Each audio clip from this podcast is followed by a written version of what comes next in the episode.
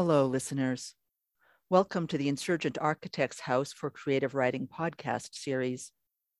My name is Larissa Lai, and I direct the Tea House Project as part of a Canada Research Chair in Creative Writing, which I hold here at the University of Calgary.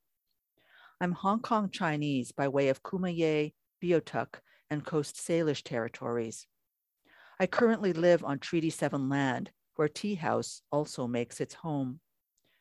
Tea House specifically acknowledges the Blackfoot Confederacy, comprising the Siksika, Piikani, and Kainai First Nations, as well as the Tsuut'ina First Nation and the Stoney Nakoda, comprising the Chiniki, Bearspaw, and Wesley First Nations.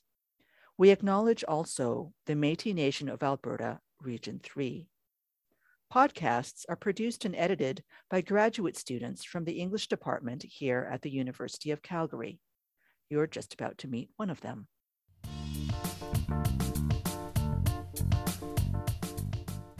Hello, and welcome to Tea House Talks, the Insurgent Architects House for Creative Writing podcast series.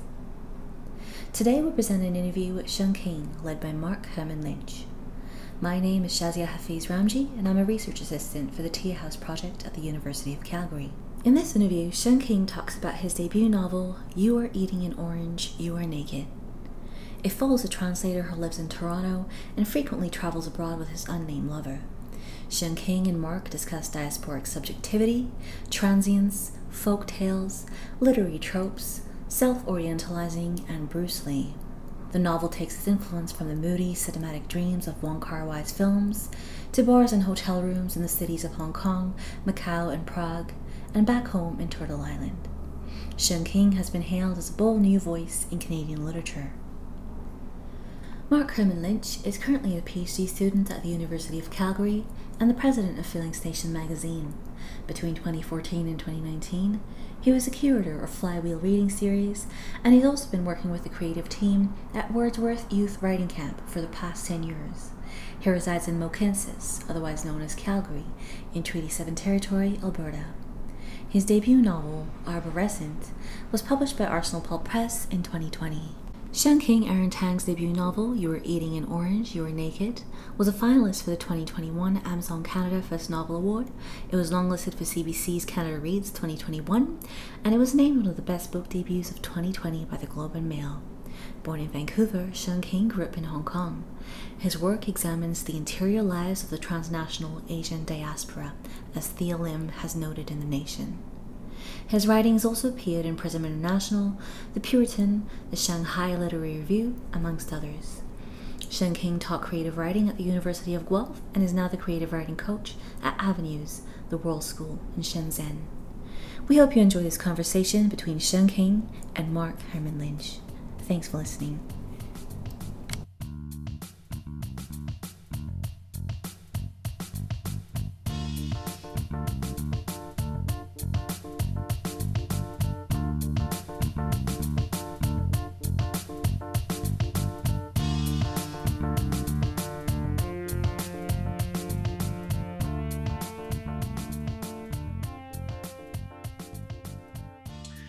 Tea House Talks. My name is Marc Herman Lynch, and I'm here with Sheung-King, the author of You Are Eating an Orange, You Are Naked.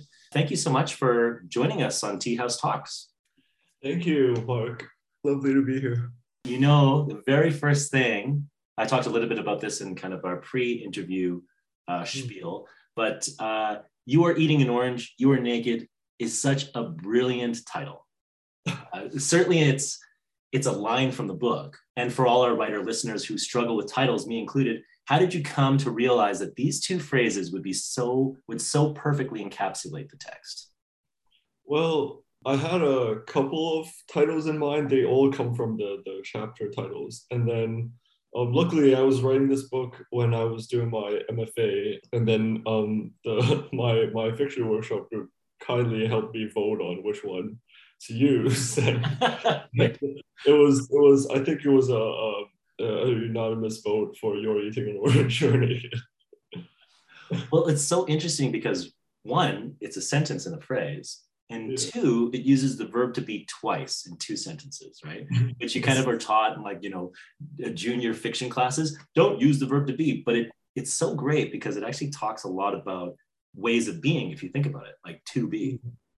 Yeah, yeah, and it's also it also captures I think the the narrator's kind of voice when he narrates the whole thing. It's a description of exactly how the narrator kind of sees um, the other character, the other main character in the in the novel. Yeah, yeah. Absolutely. And it introduces the the you, right? And the, the second person perspective. Oh my God, it's just it's such a great title. And the interesting part about it is that it showcases the ways in which your book is about to break form too, if you think about it. Yeah, yeah, yeah. That's yeah. It also kind of hints us the hints at the final chapter where the the you continues, but you kind of changes. So in when it's in the title, it kind of does something similar as well. Yeah, thanks for picking up on all of that. no, but it's just like uh, right when I saw it, I thought, oh, I don't understand why more books don't do this, why they don't have more phrases. Um, like they're just, it's so beautiful to kind of read. And also, even though it's very simple sentences, like it paints a picture and it's very kind of, it's very sensual immediately, right? It's interesting because you have a piece in Filling Station magazine in which the start of it, uh, I'm just going to read a little bit of the start. Start of it has you with a durian fruit, right? And you are in a hotel. I thought I wrote it down, but you is the start of it has you with a durian fruit, right? And you're in the hotel and you're the two things that are unusual in this hotel. What, for example, why do you kind of gravitate towards these very stark images of person, fruit, person, object? Hmm. Yeah, I think for that one in particular is the hotel is situated in a in a kind of weird place in in Hong Kong. So it's right at the edge. It's on an island where the airport is located, and it's like separate from the rest of the city. So it's this kind of weird space where there's a lot of space, and Hong Kong is supposed to be really dense. And um, the Hong Kong International Airport, however, is one of the, the, the most used airports in, in East Asia. So it's not at all surprising that there are like these these fruits from from other countries that are just hanging out in Right. kind of the area. Right. Bring them in. It's, it's cheaper to bring them in from like Thailand or Singapore than it is to buy durian in Hong Kong. So so kind of so these objects to me um, kind of work with the space in which the character um, needs to kind of are forced to, to notice because they're they're in they're my characters are always kind of in a in a space of transit. And spaces that are more more more liminal right? So a hotel room and a durian in this place in Hong Kong. And the, the irony is that the character kind of lives there too. Like his apartment is just like walking distance from the from this hotel and, and yet he's still he's in the hotel so it creates this this kind of sense of strangeness right at the beginning of that piece Yeah, and it's so well done. And just for the viewers or the listeners, uh, this was published in 2021, and it's a piece called "In July We Are All Children," and it's a lovely, like, lovely piece. Yeah, It, it also talking a lot about kind of like identity. It has philosophical interludes and has like these beautiful, stark images of these uh, transnational characters. Hmm.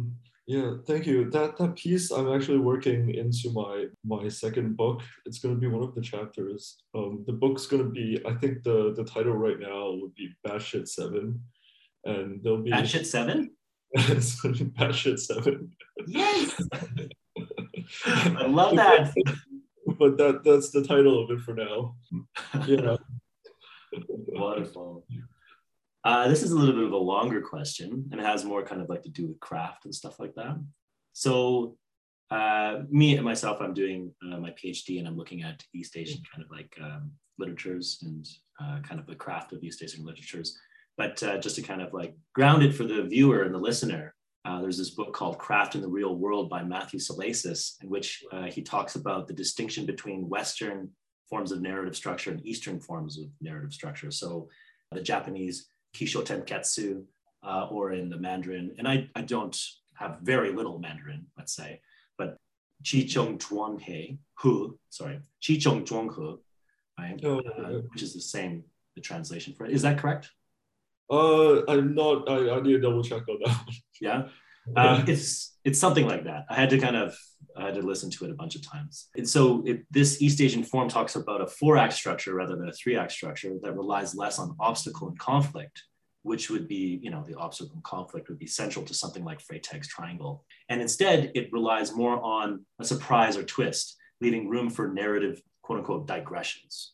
Your book, You Are Eating an Orange, You Are Naked, really finds its narrative energy in the juxtapositions between various stories that the characters tell each other, right? Mm. From European to East Asian folklore, to philosophical interludes and quotations, to the criticism of Hollywood movies, to footnotes. How did you come to settle on this type of narrative style for this book? Oh, yeah, that's interesting. I think the the kind of four the four act structure and the kind of surprise and even the the, the Japanese form, the Kyojingetsu, is it, it has more to do with flow and how the different components work together than it does with like the structure itself. So I was I was when I was a undergrad student, I actually studied film. And um, I learned a lot of the narrative techniques from watching like older Hong Kong movies, like Wong Kar Wai movies, are clearly like an influence. There, there's there's a little bit of like the the Japanese form in, in terms of the the kind of like the post-war Japanese novels have an influence on it, but also the, the same in the same period, uh, some of the films are loosely based on um, Chinese stories, short stories. In the Mood for Love is, was like a short story. Um, but then the cinematic techniques have a lot of like French Nouvelle Vague influence as well.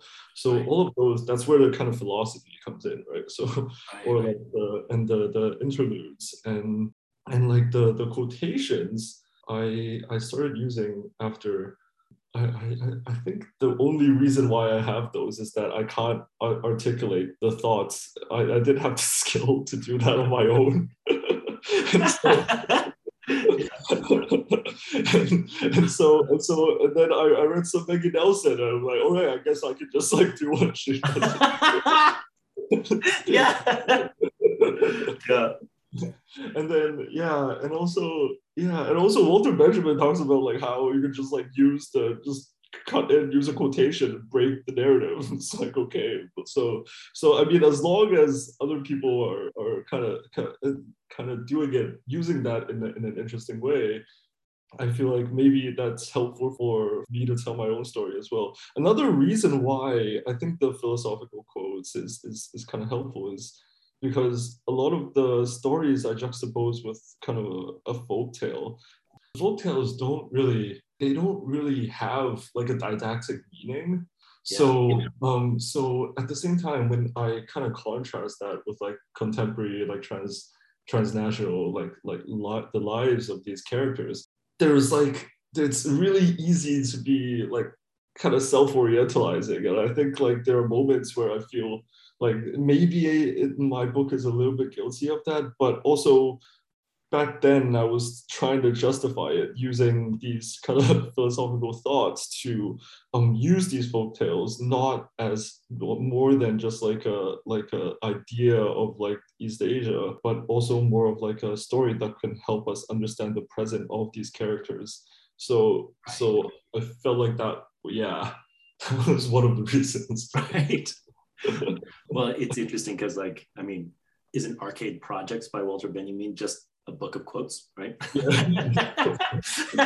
if somebody else has already said it, why say it again? Yeah. well, it's it's also interesting. Um, yeah, the, these sort of the tales, like the stories that uh, are kind of the the folklore. Like you, you're saying that it was you were self-orientalizing, right? Mm. Actually, I'm very interested in that. What do you mean by that? So like there are so many like I, I, I think i think a lot of folk tales are used to like paint an like an orientalized version of like what being east asian or being asian is. So you have like these like over the top cultural elements you have like like dragons and like like fire and stuff so and i think i think the folk tales are really interesting but i it, it, it's it's very dangerous to play into this trope and like look this here's a here's an asian asian home canadian um, writer who who who has this book with a bunch of folk tales in it. So if I if I had just leaned into that and used that as like a motif or, or as the main kind of attraction to to get my story out there, I feel like I feel like it's playing into a lot of existing fantasies that has been established throughout uh, the history. Like kind of like it would be kind of like it would be kind of like like chinatown right? It's it's just a it's just a dragons and gates and stuff and right. i don't even see i don't see that anywhere. Like, right there are, no, there are no dragon gates in china yeah, yeah. so so because the so so i want to be aware of the fact that these things are sometimes also a kind of mechanism that diasporic uh, trans-asian people um, do in, in the west in a way to ground themselves but at the same time I, I feel like there's a need to be aware of that that this is not this is this is that this is what we use as a thing to ground ourselves, not necessarily what Asia right. is. Right, right. It's almost like that. Um, I mean, this is a little bit of a, an offshoot, but it's almost like the beat poets, you know, mm. kind of just being like, oh, I really like Han Shan. So now we're going to translate him and uh, you know, now we can understand all the kind of like the wisdom of uh, Han Shan's poet, poetry and the mountains in China and all these types of things. It's interesting because like when you're talking about the stories themselves, right? They go from the folklore, they, they touch from the East European, and then they touch from the East Asian, and then they also touch on this sort of the, the strange, right? And the odd. Uh, so uh, particularly there was that one uh, story of the pig falling out of a plane and killing or crushing, killing a professor, right? Uh, and this leads uh, the characters to kind of have they, they have different kind of perceptions in what this means, right, for everyday life. Um, but it also comes down to this idea of the randomness of life, right? Did you think of the concepts of randomness when you were kind of creating your text and your narrative? Yeah, I, I, I think I definitely kind of leaned into that, um, the randomness. I have the the two characters kind of read the folk tales really differently. The the narrator tries to find meaning, where the other character, the female character, will, will respond with a more random story. yeah. yeah. adding chaos to to kind of his interpretation.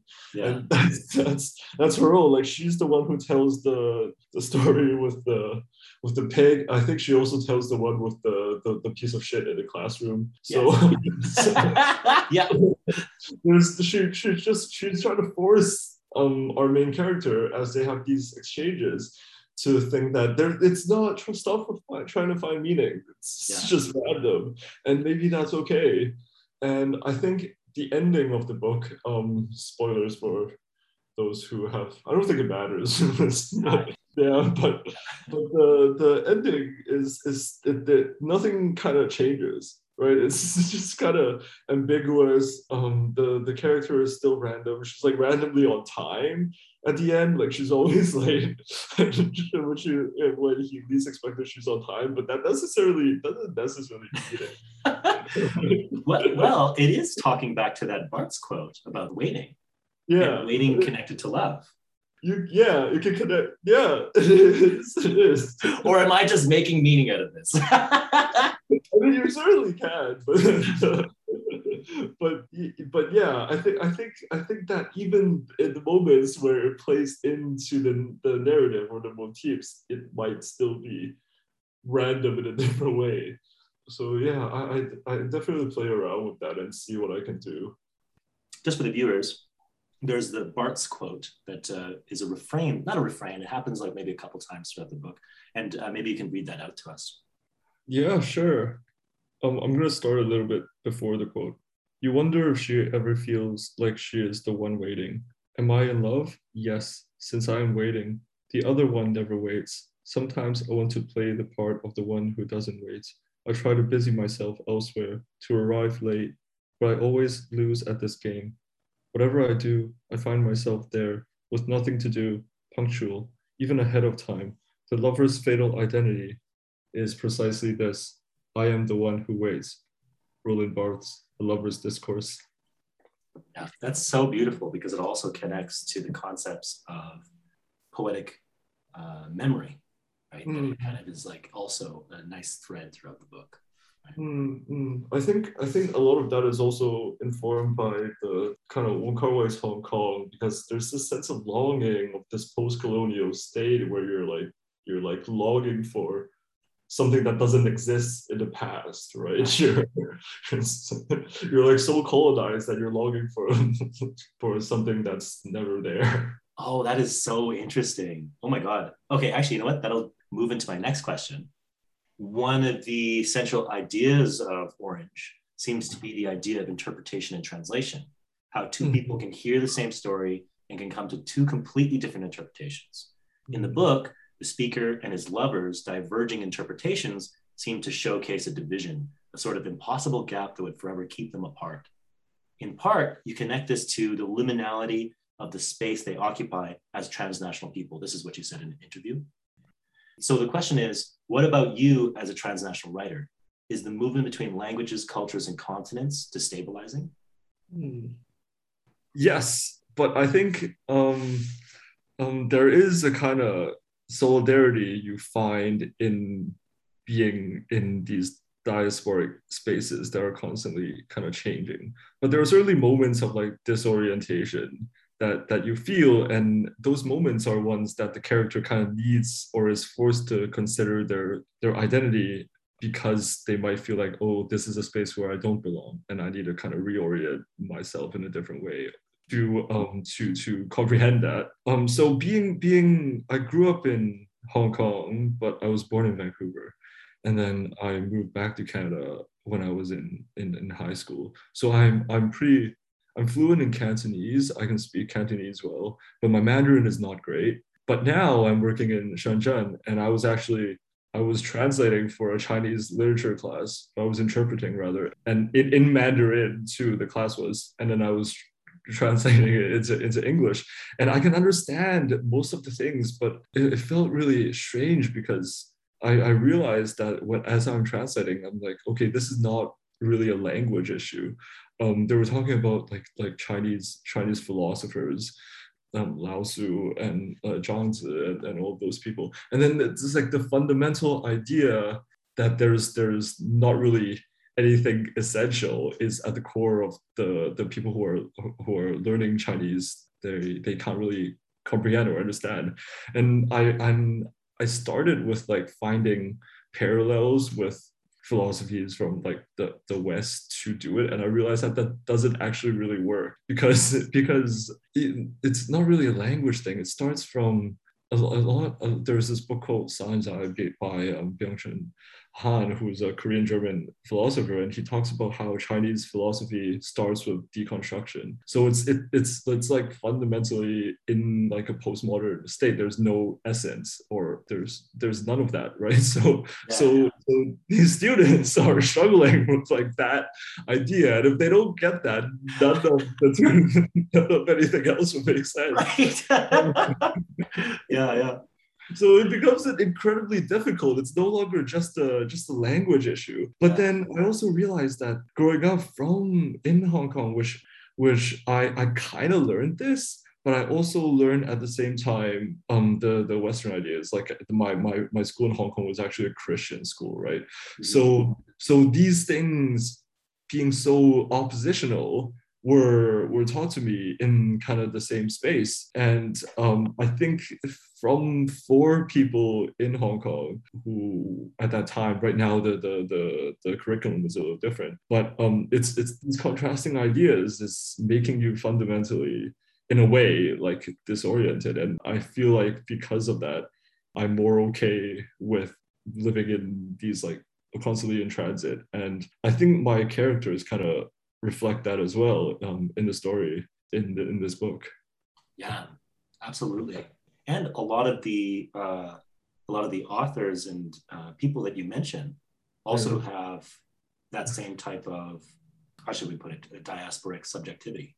Even mm-hmm. Wong Kar Wai came to Hong Kong uh, from mainland China and wasn't able to speak English or Cantonese, right, for a long time, and cites that as a lot of his early inspiration. Mm, yeah, yeah, for sure. Um, yeah, he also came from, I think he came from Shanghai. So he came from one post-colonial space to, to another too. So it was very, there's a lot going on there. And I think, I think a good example of um, that might be the, the lantern chapter, the opening of that, where, where the two Chinese characters mean concept, but to the char- the narrator means something else. Right. Would you like to read that? Yeah. That'd be Um, lanterns and letters. The words koi and li make up the term concept. Koi by itself means approximate or in general, and li means thought or idea, but it can also mean read or recite. When put together, koi lim, to me at least, means approximately an idea or not quite an idea yet. So this is an example of like sometimes these words or phrases in in Chinese, or rather, I, I think about them in, in Cantonese. They I know what it means, but when it's broken down and I think about them in English, it means something else. So if this is the way the character kind of thinks, then the character who is a who's a translator, he might be he might he might be constantly feeling like language itself is is very disorienting and um, it's constantly contextualized by everything else or the moment so so i wanted this to be the opening paragraph of this book because um, my characters in this chapter is going to taiwan and taiwan to the two of them is a very interesting space because one chinese and the other is japanese Yeah. so there's there's there's this kind of tension between them they're like we're going to taiwan Yeah. you're a colonizer yeah. yeah.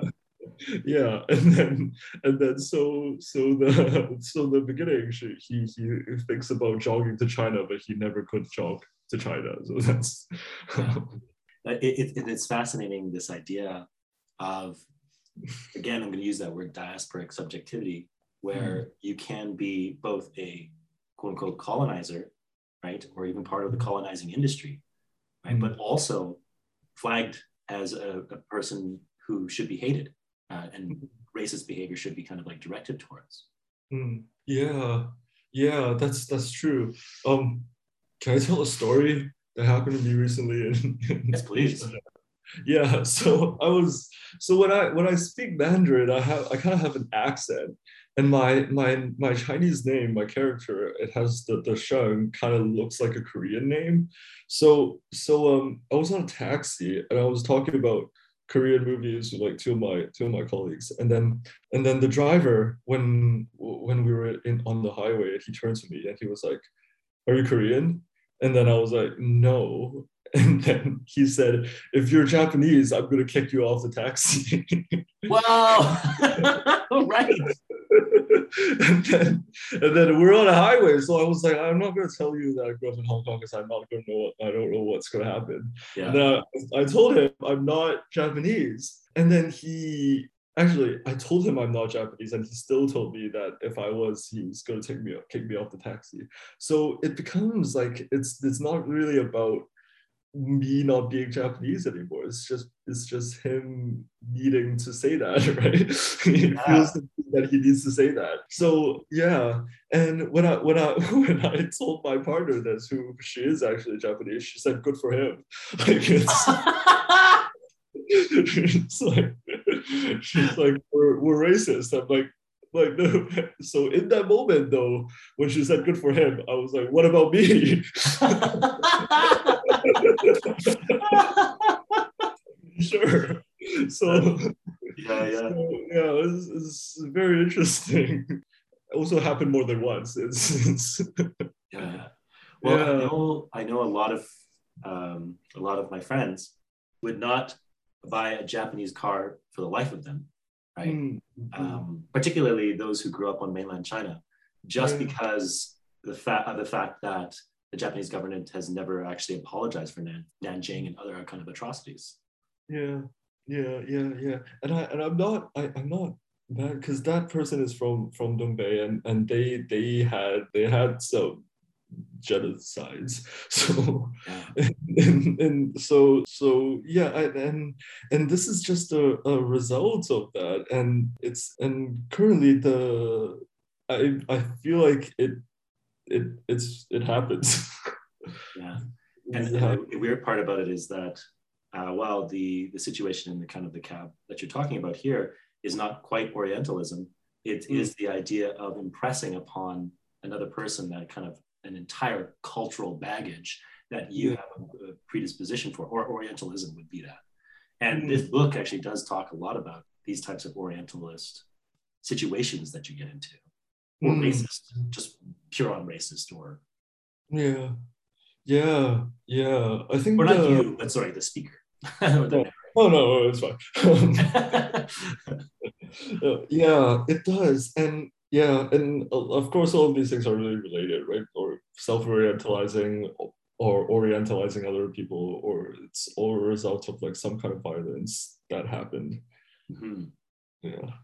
Well, and particularly like the, the character in the book feels his shadow uh, open up into a hole, right? In specific situations where there's this, and then and it kind of is like it's almost like a destabilizing position where the character is no longer either Actually, I would like to talk to you about that. I have a little bit of a question on that. So, in the story, the narrator feels his shadow opening up into a hole.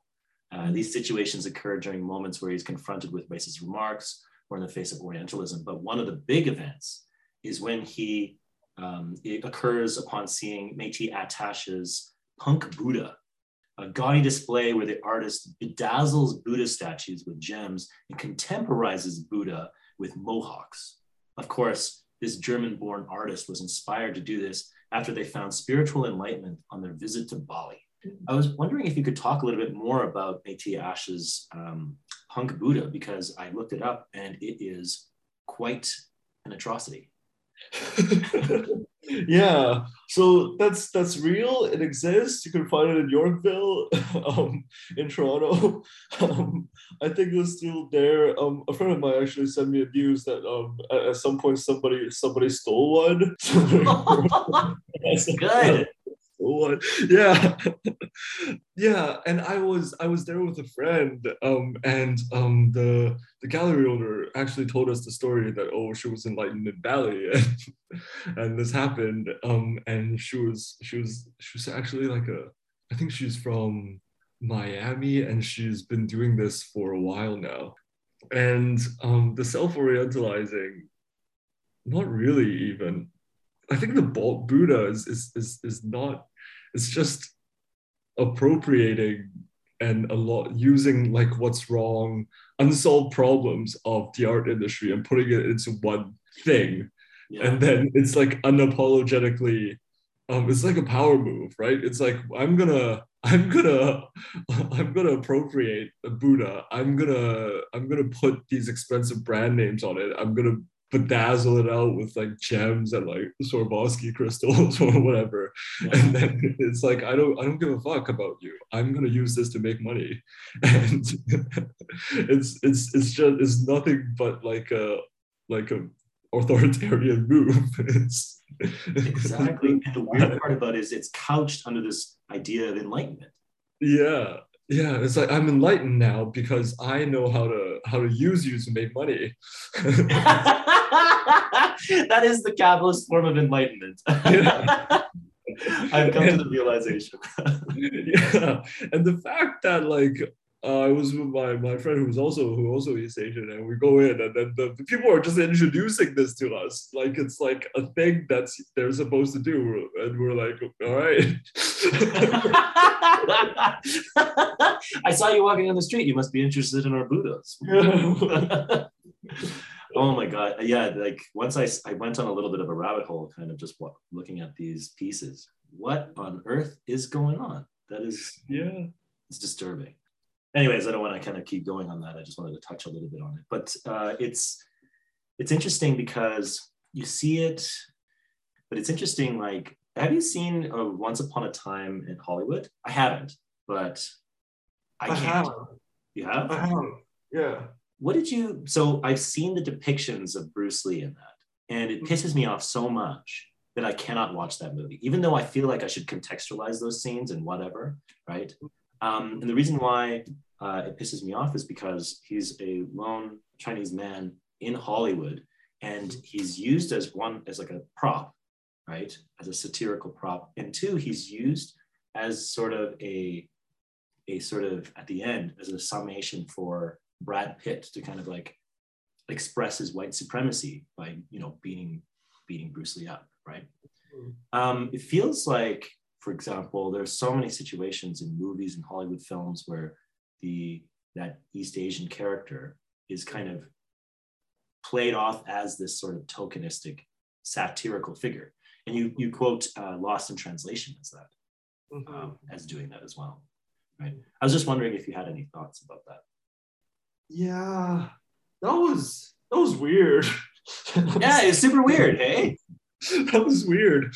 I'm like, why, why would you, like, for for a lot of people, not not not just Asian people, but like a lot of different diaspora communities as well. Back in the time, Bruce Lee was very important, and and um, I mean, Bruce Lee sure had his problems, right? He's he's obviously not a great father. It's probably not the most most open minded person, but but and and of course we need to recognize that, but but also like I even saw in an interview like Quentin Tarantino kind of knows this. Like Bruce Lee would probably would probably kill Brad Pitt right in, that- in that situation. I'm I'm I'm wondering like what what prompted him to and his excuse was like why not just create a fantasy in which a character can actually beat beat Bruce Lee?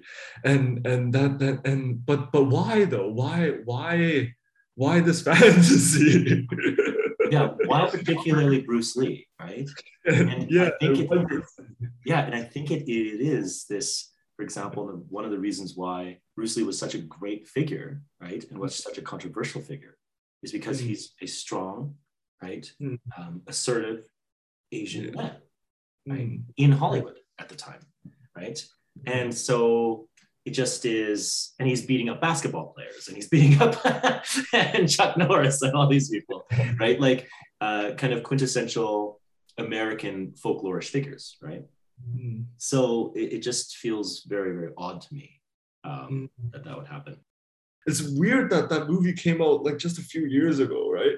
And maybe yeah, Lost in Translation came out I don't know how like like 10, 15 years, a long longer time ago. I, I forget, like maybe even longer, like closer to 20 years ago, maybe. The fact that we're still we're still we're still doing that is is kind of strange and it, yeah. Shang-Chi is also weird. I've never actually seen it, but um, Yeah, I'm hesitating towards it. I'm really. yeah yeah yeah. i mean i mean they they i know they tried to solve some problems by by casting tony leung as like like i think he was supposed to be fu manchu but then yeah, he's supposed to be a Fu Manchu. It's just, Yeah. it's so odd, right? And yeah. but but I do like, for example, that they're bringing back the um, wujiai. Is that correct? How you say that? Wuxia, yeah, yeah, yeah. No, Wuxia, Um, I yeah. do like the idea of bringing back that martial arts kind of narrative, right? Mhm. Centralized. I think, like for example, Wong Kar Wai kind of came back to that same type of process of let's go bring back the wuxia. Wuxia. Yeah, yeah, yeah, yeah, yeah, and and yeah, in like like Grandmasters or like Ashes of Time, like it's not really fighting, right? It's just dancing. You're not, you're watching, you're watching dance choreography for like two hours. yeah, exactly. Oh, and it's so good. like Grandmaster and Ip Man and these ones are just like Yeah. wonderful kind of, and they a lot of them actually do talk about that colonialist aspect. They're, it's like embedded within it that sort of resistance to the colonialist and the the oppressive weight of it. Yeah, and it's also about the because the the the it's, it's it's during the war and these people are are switching different classes, right? Their class status like constantly changes, and then and then what what it means for them to be able to do these these these martial arts, it's it's it's something that it's the only thing that doesn't change Yeah. for the characters, right? It's yeah. Yeah, yeah, I, I- highly doubt Shang-Chi would be doing that. I have two more questions for you. Hmm. In Mhm. interviews, you said that you would like to look more at the implications of AI and tech metaphors. Yeah. Uh, in the published piece for Filling Station that we talked about recently, previously, there's this wonderful line that goes, if someone uploads my consciousness to a machine, I would prefer to be a Roomba. My purpose would be clear to clean. This is fascinating because it showcases the desire for simplicity, a place where identity is potentially fixed. I suppose that's sort of the charm of a character, even like Harold Lee in Orange, right? His identity is kind of simplistic and fixed, right? And there's not that much complexity, or not that much complexity to it, but there is and there isn't, right? Um, but why do you feel that the intangibleness of identity formation is such a fixation for you in your writing?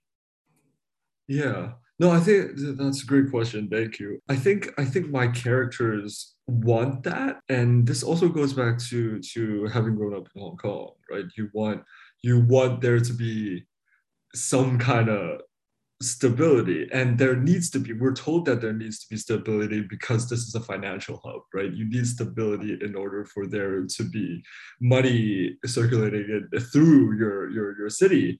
And um and and china is kind of trying to expand that. Let's make let's make macau and shenzhen where i am right now like a larger kind of financial hub to be like a bay area. And there's even talks like at the at the shenzhen bay they wanted to they want to connect um, an, uh, a residential neighborhood uh, in Hong Kong right now. The chief executive, who is like our mayor of Hong Kong, is called the chief executive of Hong Kong, is, is, is proposing, yeah. right? So, so we have these the, the idea in living and having grown up in spaces where there's so much effort put into trying to maintain a kind of stability where and in which all the stability is all, all pretense right? It's gonna it's so unstable it's gonna collapse anytime in a way. Like a pandemic hong kong is not even not even open yet. I've been back for a while i've never even been there. The bridge has been empty right? There are so many factors that that destabilizes hong kong but um but I think for a lot of post-colonial spaces, like Shanghai is also kind of a financial hub.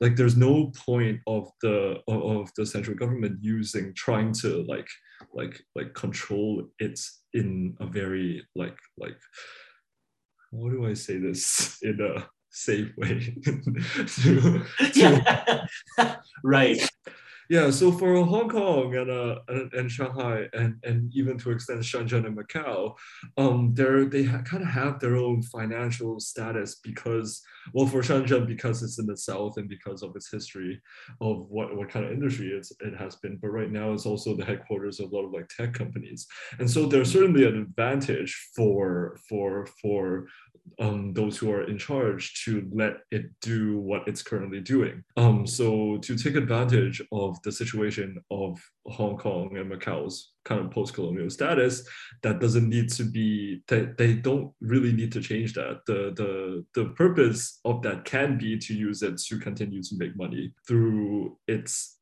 openness and I'm doing quotes here um, to to um, other other countries in terms of like free market kind of economics. So so in this sense, um, the kind of post-colonial state is being being taken advantage of for this purpose, and for people who who live there. A lot of them and their identity, especially the stereotype of people in Shenzhen, is like you move to Shenzhen to make to make money to work for Huawei or Tencent for for and all their headquarters are here. So this is the kind of identity and the idea of stability um, is something that we're taught to value because in these spaces um, you you need that in order to to maintain um, the status of what it is, which is a tech slash finance hub. Right yeah so for my for my for my characters who are often not not people who work in tech nor are they people who work in finance but maybe when they see a character like harold, harold lee who is they long for for that identity because they want to be like okay i'm from these places i should be like that. But in reality they can't be because they're not they're they're too aware of that status. Also, they don't have the ability to, as often often the case of my characters. So so when when my narrator in the in the piece um, in July we are all children think about the idea of if their consciousness would be uploaded to to a machine they would they want to be a roomba and their purpose will be clear is because they're they're having been been been shaped by living in these financial and technological hubs, um, they they want they kind of feel like in order to contribute to the, that uh, uh, by the fact that they can't is that to to have a stable identity. Right. It, yeah. It's almost like you know, uh, Google's Alpha Zero and AlphaGo and these types of engines that are kind of like play games, like play chess engine. And so it's interesting how, for example, uh, Alpha Zero um, and AlphaGo, they're lauded for the ability to play like human-like moves, right? but they're not human. And the interesting part is that you're moving in this opposite direction of saying that's the the gravitation towards it is almost like I want to get human-like, but not be human. Yeah. Yeah, yeah, because it's all based on like the data is just based on information, right? It's not really right. yeah, it's it's human, it's human like, but what is missing, we don't actually I I, I mean my character actually doesn't know, right? yeah. Wonderful. Okay, this is my last question. Uh, okay. And thank you so much for everything. This has been really, really wonderful conversation. Oh, thank um, you.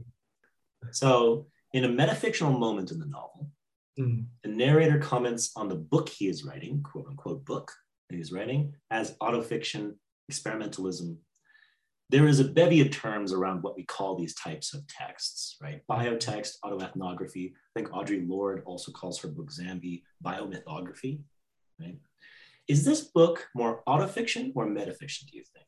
And what drew you to that form? And maybe you can give us a little bit of a definition of what you mean by that form. Yeah, I I think it's a little bit autofiction in in the, in the sense like I've been to all of the places I write about, and um, uh, certainly the conversations are not real. Like not, they're I don't I don't remember folk tales off the top of my head. I can't. Know, Just pull them up at the drop of a hat. yeah, that's that's certainly made up. but um, but but I think how how how it feels like to be a transnational Asian person to be in those places places that sense that sense of belonging or not belonging is certainly very real. And i don't think a lot of the that that kind of feeling i can i can make up. Um um the the scene that the clown in prague there's a clown in prague for for the listeners. Um in the in the ending chapter the characters are in prague and the clown shows up to the narrator goes like konnichiwa can i do you want to stab me um, and then and and that actually happened. Um, I was walking around in Prague, and a clown asked if I wanted to stab him. and, and, now the question is, did you stab him? the, I, I did not in the in in real life I did not stab the clown. Ah, no. And now I wish because I think the auto fiction comes in because when I was writing this, I had I wish that I had stabbed the clown.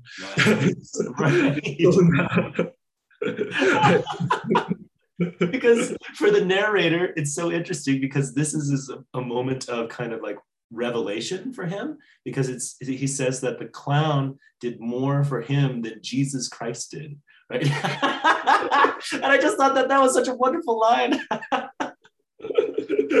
yeah, that's that's oh, that's so true. Yeah, so I think that's so. At that moment, I was I, when I was writing about that, I was like, maybe I should have stabbed the clown. And then this is maybe this is also uh, responding to what you had talked about, Marc, about how how how how I can define the two. Maybe maybe maybe auto fiction is like what I picked up um, in past moments that I wish I could have made better so I don't know if that answers your question at all. oh no, that's a that's a great answer. Yeah, yeah. Because I think it showcases the idea that, and correct me if I'm wrong, it's this idea that it's an amalgamation of our lived experiences and yeah. also our wished experiences and also fantastical experiences that would represent the feelings of mo- in the moments. Is that correct?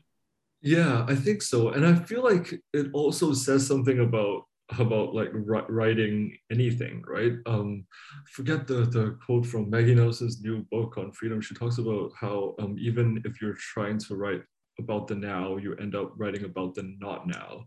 So as we're writing about the present, it's also about like how time works in writing is is is not really about the time of writing. It's an it's an, like a, an expansion of that. so when we're thinking about writing like autofiction or by by auto auto bio bio bio fiction is that there's like yeah. biofiction biotext there's biomythography there's so many bio, yeah.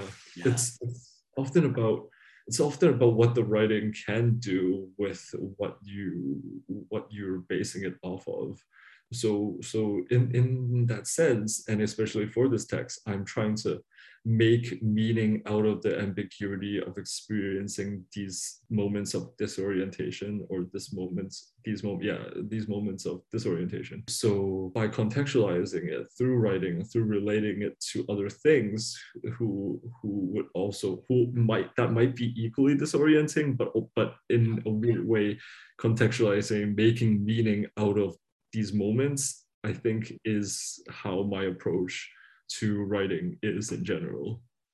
Fantastic. That's that's a fantastic end i think for this podcast. Thank you so so much Sheung-King. Your book you are eating an orange you are naked is wonderful. Fantastic. Everybody should go out and grab it